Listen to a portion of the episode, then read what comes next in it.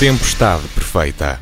Bem-vindos ao programa da Rádio Observador, onde se fala de economia. Esta semana não contamos com a participação de João Ferreira do Amaral, que regressa para a semana, mas cá estão o António Nogueira Leite e a Vera Gouveia Barros. No dia seguinte, aos 48 anos de 25 de Abril, vamos saber se a economia portuguesa está a passar pela crise da meia-idade e depois vamos olhar também para o que se está a passar com a rentabilidade dos bancos. Eu sou o Paulo Ferreira e esta é a Tempestade Perfeita.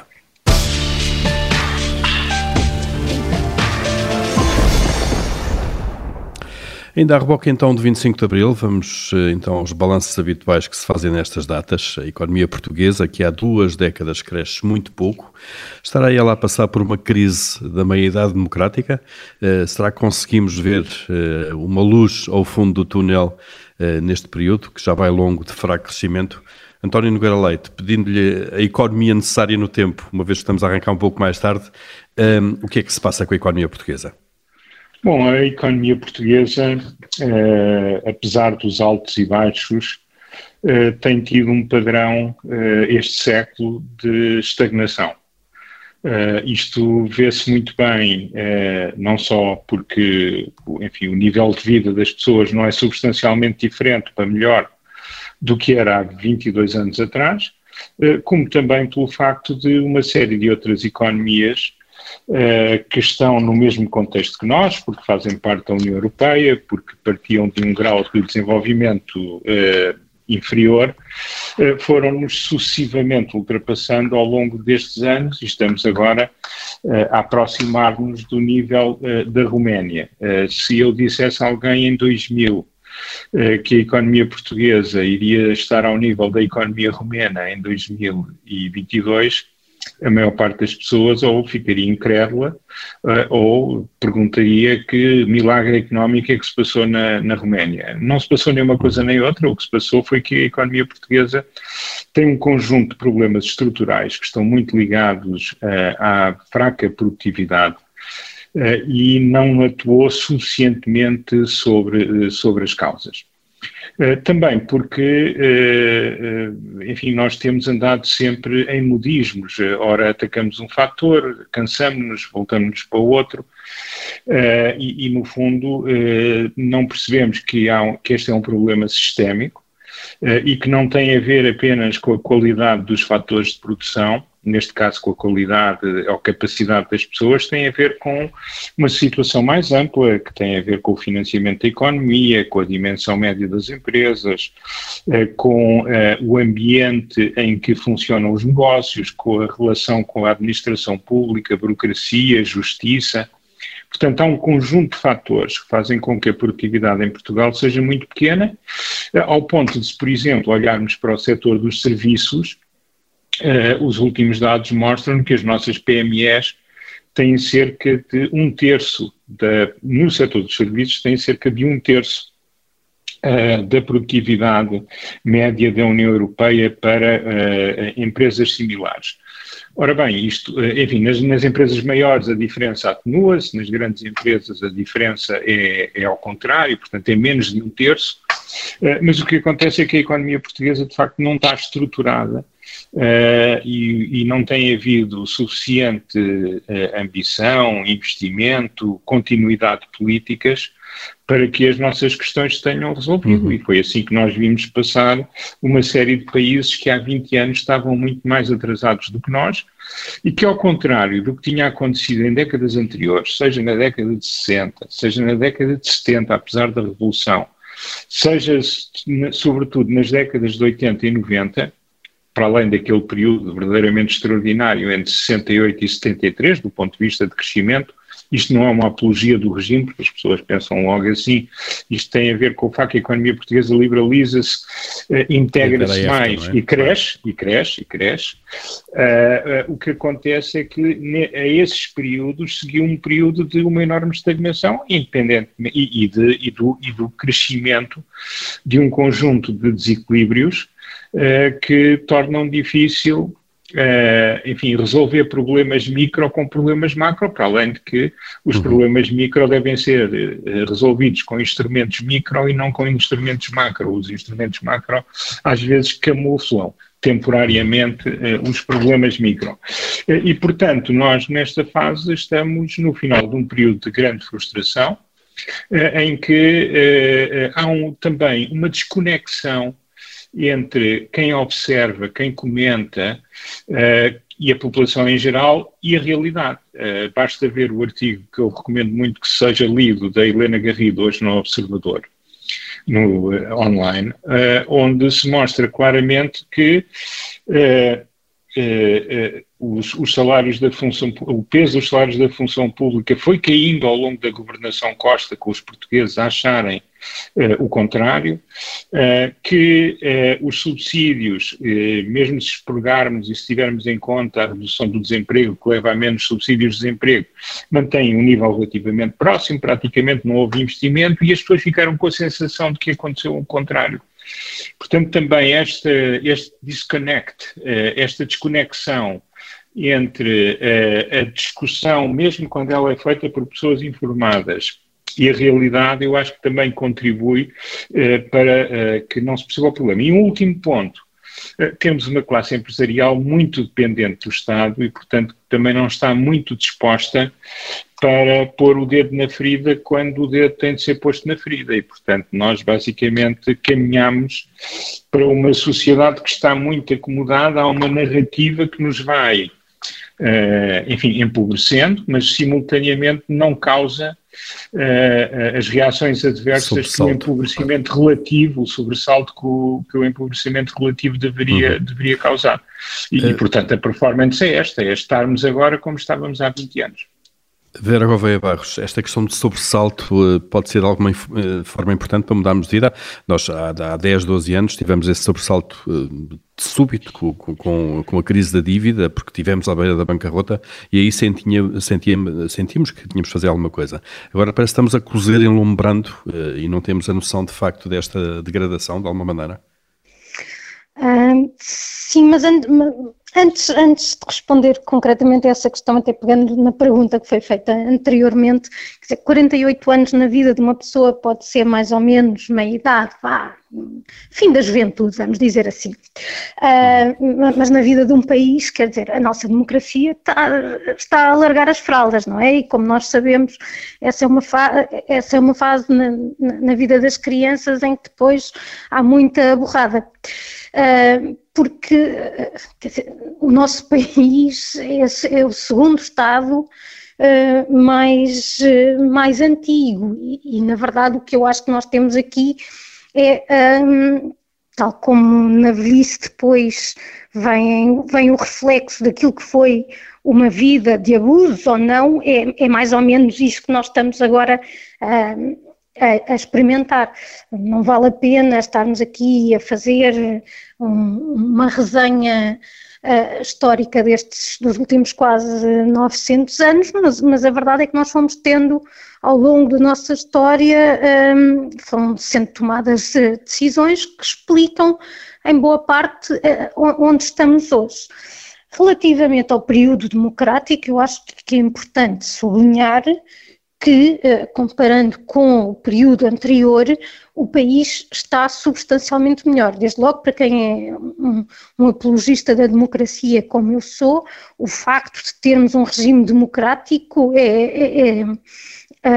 apesar de todas as suas imperfeições, quer no plano teórico que a democracia tem, quer depois na implementação prática em Portugal, mas ainda assim é melhor do que se viver em ditadura e o Estado melhorou, claro, num conjunto de indicadores importantíssimos que fazem a diferença no nosso dia-a-dia.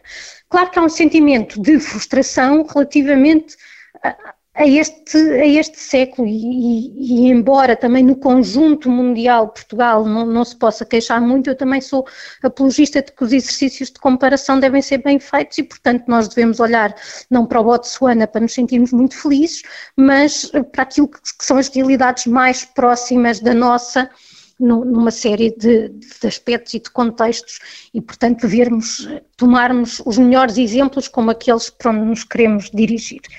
E, de facto, temos aqui uma série de problemas estruturais. Mas agora, respondendo à questão se calhar o facto de nós olharmos para estes problemas estruturais sempre num contexto de crise e de fazermos as coisas no limite já quando não temos outra saída, explica que o estado de coisas.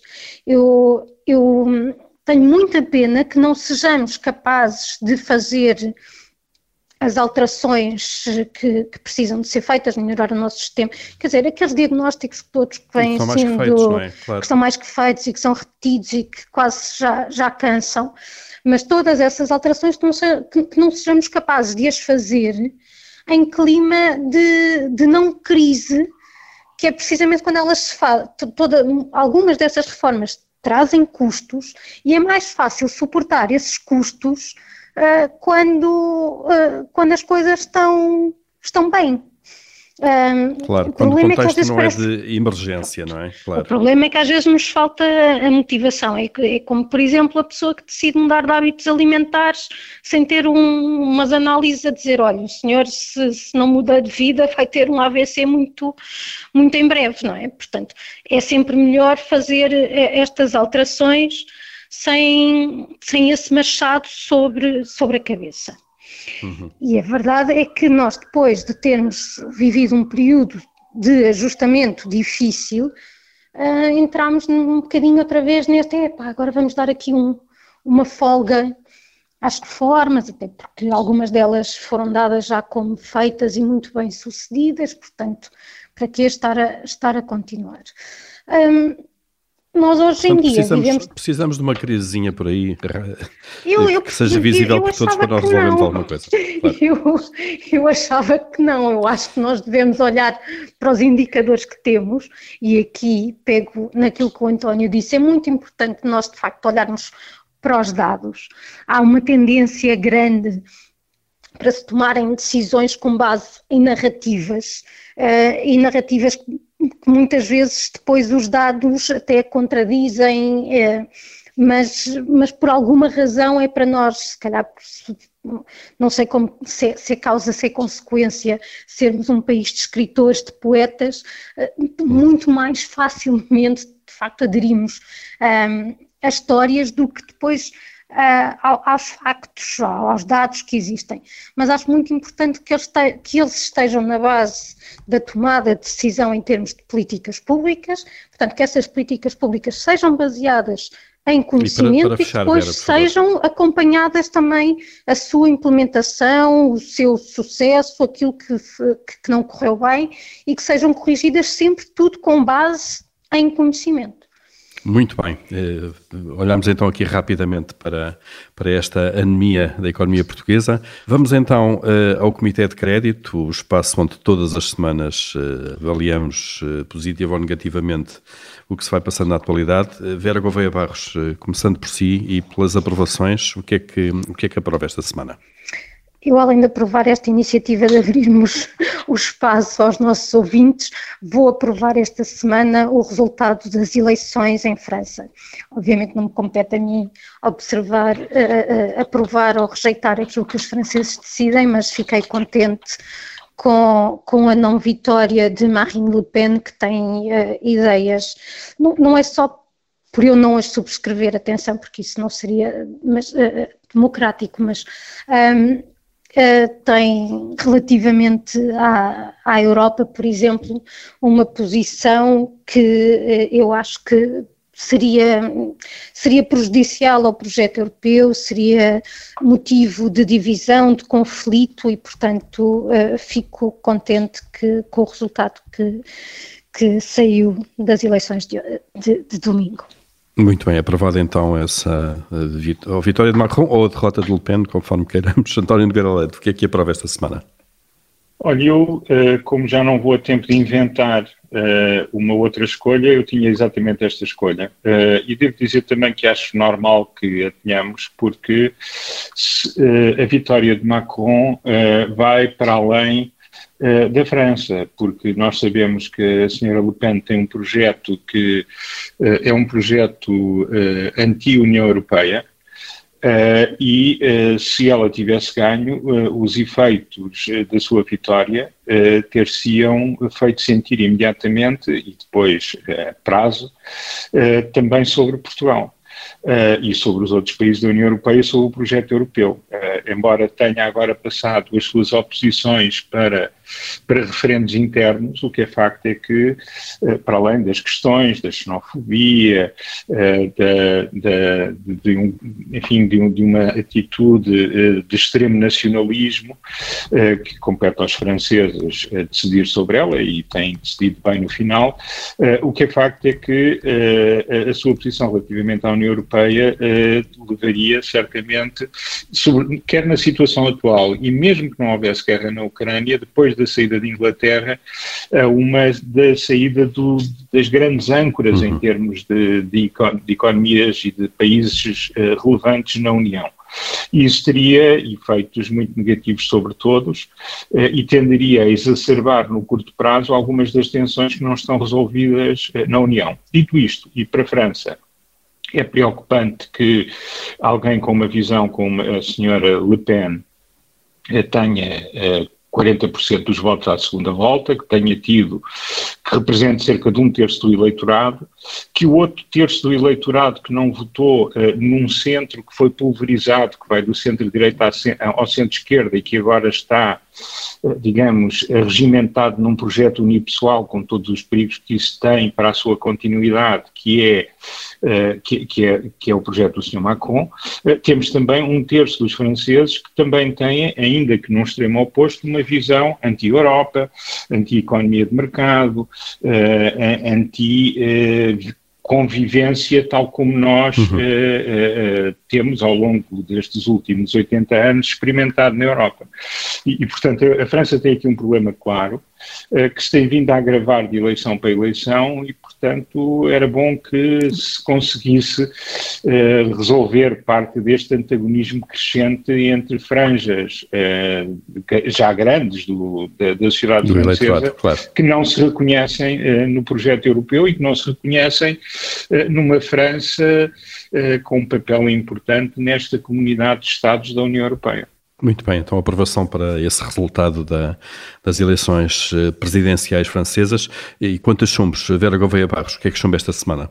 Eu vou chumbar o entendimento do Supremo Tribunal de Justiça relativamente ao alojamento local e ao uso da fração que esteja inscrito no título constitutivo de propriedade horizontal. Para além das implicações práticas que esse acórdão pode ter e que não são despiciendas, há aqui a questão conceptual, que é no fundo perceber se o alojamento local cai na categoria mais próxima da habitação ou do uso comercial, e foi o Supremo considerou que seria esta última a mais indicada, algo que eu tenho alguma dificuldade em compreender, porque me parece que há aqui um habitar durante pouco tempo, mas não quero alongar-me nessa discussão, vou apenas dizer que chumbo esta decisão. Muito bem, está chumbada então. António Nogueira Leite, e o seu chumbo? Olha, eu chumbo a situação de Covid na China e a atuação das entidades chinesas. É evidente que se pode dizer que não tem nada a ver com o assunto, porque, enfim, trata-se de um assunto entre o governo chinês e os chineses, ou basicamente a forma como a China funciona do governo chinês. Claro, mas no limite não temos nada a ver com nada, quase, claro.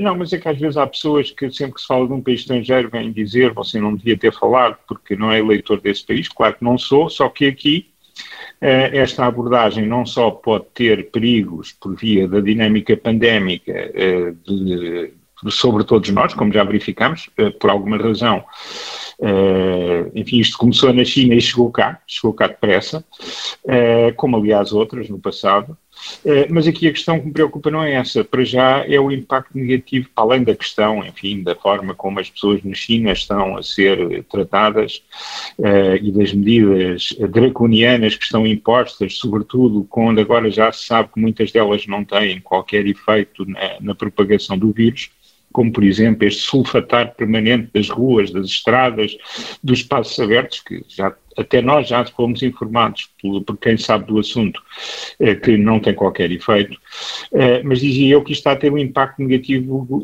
na economia, porque há uma grande interligação ainda entre as economias ocidentais e a China.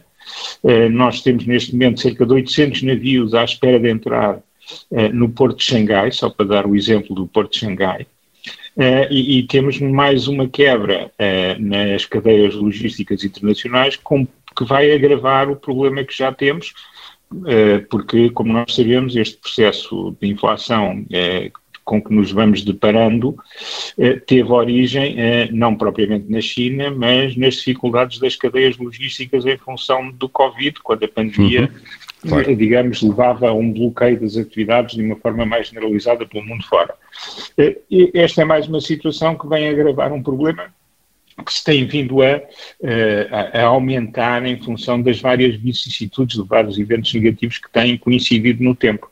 E, portanto, é pena que esteja a acontecer, que aparentemente as vacinas chinesas não tenham a qualidade das ocidentais, ou pelo menos eles não acreditem na sua qualidade, o governo, claro, e por outro lado que 2 anos depois de iniciada a pandemia ainda tínhamos uma situação desta gravidade num país tão importante para o mundo como é a China. Com esse tipo de medidas. Muito bem, estão os chumbos, ambos os chumbos também decretados desta semana. Fechamos aqui o nosso Comitê de Crédito.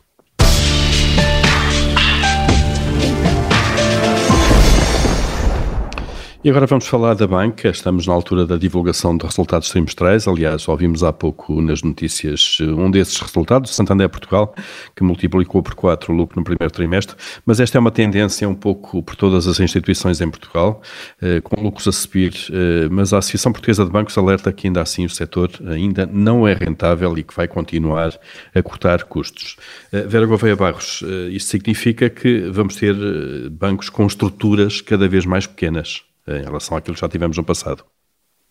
Sim, provavelmente será isso. Nós temos assistido desde a Troika a um emagrecimento das instituições bancárias e, portanto, este discurso que fala da rentabilidade, provavelmente é isso que indicia. Nós temos estes resultados favoráveis em termos de lucros, mas a banca está confrontada com alguns desafios importantes, maiormente em termos da digitalização, da introdução da concorrência das fintechs e, portanto, aquilo que se adivinha são alguns desafios que são de facto estruturais e não conjunturais, como têm sido os mais recentes.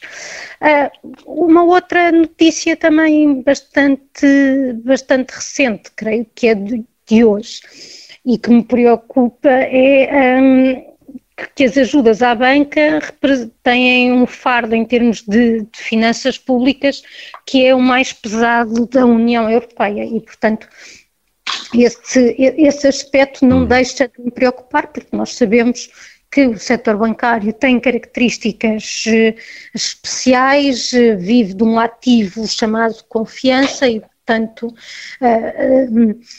confiança porque é lá que as pessoas colocam boa parte das poupanças que têm e portanto, nós sabemos que muitas vezes a falência de um banco acarreta externalidades negativas tão grandes que depois acabam por ser os contribuintes chamados a resolver esses problemas. Como nós sabemos isso, Vera? Sabemos bastante bem. E por isso, torna a banca um setor especial, um negócio especial. É por isso também que tem tanta regulação. Regulação essa de que agora o setor se queixa porque não é imposto a estas suas concorrentes digitais. E portanto, acho que temos de olhar para isto com cuidado, com atenção. Muito bem, António Nogueira Leite, este aumento de lucros não significa que o setor esteja já a viver no melhor dos seus períodos em termos de rentabilidade, não é? Portanto, basicamente as coisas vão continuar a mudar na banca. Necessariamente. O setor bancário é hoje muito afetado pela concorrência que vem das fintech e não só, também pela concorrência que na maior parte dos países europeus, não tanto em Portugal, já se começa a fazer sentido, tal como nos países anglo-saxónicos, de entidades não bancárias que concedem crédito a institucionais e que se financiam junto de institucionais. Nos Estados Unidos já são cerca de 50% do mercado de crédito às empresas, no Canadá, na Holanda são 30%, em Portugal é negligenciável, mas por outro lado também, enfim, temos de facto na Europa uma rentabilidade da banca relativamente baixa quando comparamos, por exemplo, com os Estados Unidos. Parte disto tem a ver com, enfim, com uma série de fatores, alguns dos quais, por exemplo, no caso português, tem a ver com as sequelas da crise financeira de 2011-2012 em Portugal, na sequência da crise de 2008, que depois transformou na crise das dívidas soberanas. Ora, como poucas pessoas referiram em 2011, 2012, eu fui um dos 3 ou 4, ou 2 ou 3 talvez, que falaram sobre o assunto, a perspectiva da União Europeia, e aí foi muito uma perspectiva alemã, foi de nos dar um financiamento que não contemplava adequadamente aquilo que já sabíamos que íamos ter de fazer na banca. E, portanto, aquilo levou a uma visão gradual essa que ampliou os problemas, porque estou convencido que se tivéssemos tratado os problemas à cabeça, como por exemplo em Espanha, teríamos tido, enfim, uma fatura bastante inferior. Mas para além disso, há aqui um aspecto que tem a ver com a economia portuguesa e com o apetite dos bancos. Os bancos portugueses têm, sendo que a rentabilidade na Europa é relativamente baixa, por comparação com os Estados Unidos ou o Canadá ou a Austrália, o que se passa também é que em Portugal é ainda mais baixa. E agora já não tem a ver com o mal parado, agora tem a ver com outros aspectos, nomeadamente com a grande dificuldade de os bancos utilizarem todos os recursos que têm à sua disposição. Basta ver que o rácio de transformação em crédito é de 81,2%, era de 81,2% em dezembro. Ora, já agora só uma explicação, isso é a percentagem a transformação em relação aos depósitos. Exatamente. E antes da Troika, já agora estávamos nos 120%. Mais, 120 era um objetivo para descer. Sem dúvida. Chegámos aos... objetivo de 120. Houve bancos. A Caixa chegou a ter quase 140, o Banco Espírito Santo, na altura, chegou a ter 160 e com exceção... Ou seja, 160 significa que por cada euro de depósito, esse banco emprestava 1,60 em crédito. Agora, euros. Por cada euro de depósito recolhido, os bancos pagam 80 cêntimos em crédito. Não pagam, não. Muito oferecem 80% em crédito. É impossível... porque os recursos têm custo-oportunidade e porque os recursos têm remuneração, ainda que baixa, é impossível ter maior liquidez com um rácio de transformação de depósito em crédito tão baixo. Maior liquidez, não, maior rentabilidade. E, portanto, há aqui também o que nós verificamos, que é a economia portuguesa, na análise dos bancos, não comporta uma entrada de crédito na economia real, chamemos-lhe assim, compaginável com os depósitos que os particulares e as empresas colocam na banca. Eu acho que também há aqui algum receio, há bancos que estão de facto, passaram do 80 para o 8 em termos de políticas de concessão, mas o que é facto é que, enfim, olhando para a generalidade dos indicadores, este é certamente um indicador que está na causa, ou que está, digamos, por trás de uma rentabilidade inferior à rentabilidade dos capitais próprios da Europa. Ela é positiva, mas ela é fraca. E depois reflete-se nas cotações dos bancos. Poucos bancos em Portugal estão cotados diretamente em Bolsa, mas os que estão, apesar de serem geridos hoje muitíssimo melhor do que no passado, não atraem, pela rentabilidade que os capitais conseguem ter, não atraem capital face às alternativas que existem noutros setores e noutros... Não atraem investidores, obviamente. Não são um negócio assim tão bom. Já foram, se calhar já não são. Sim, muito bem.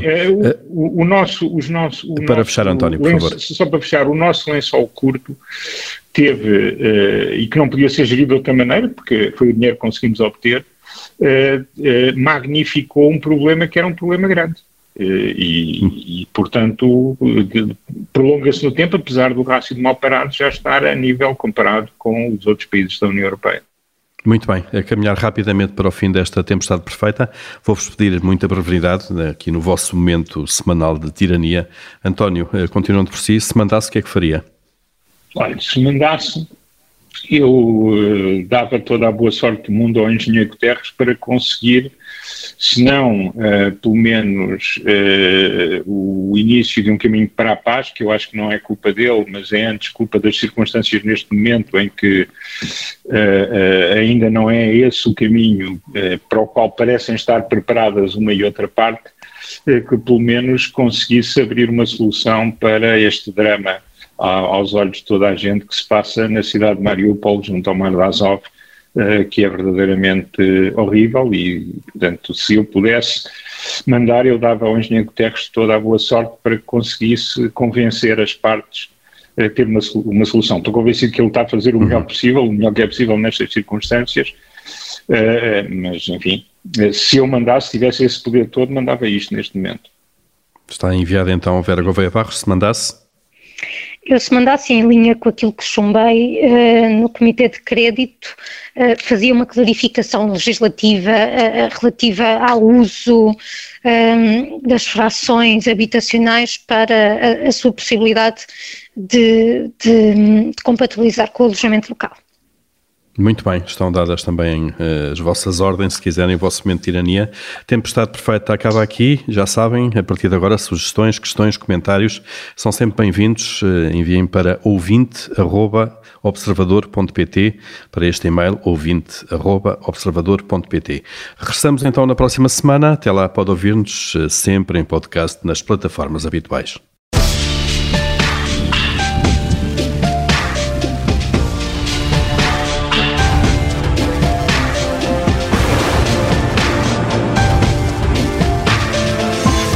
Tempestade perfeita.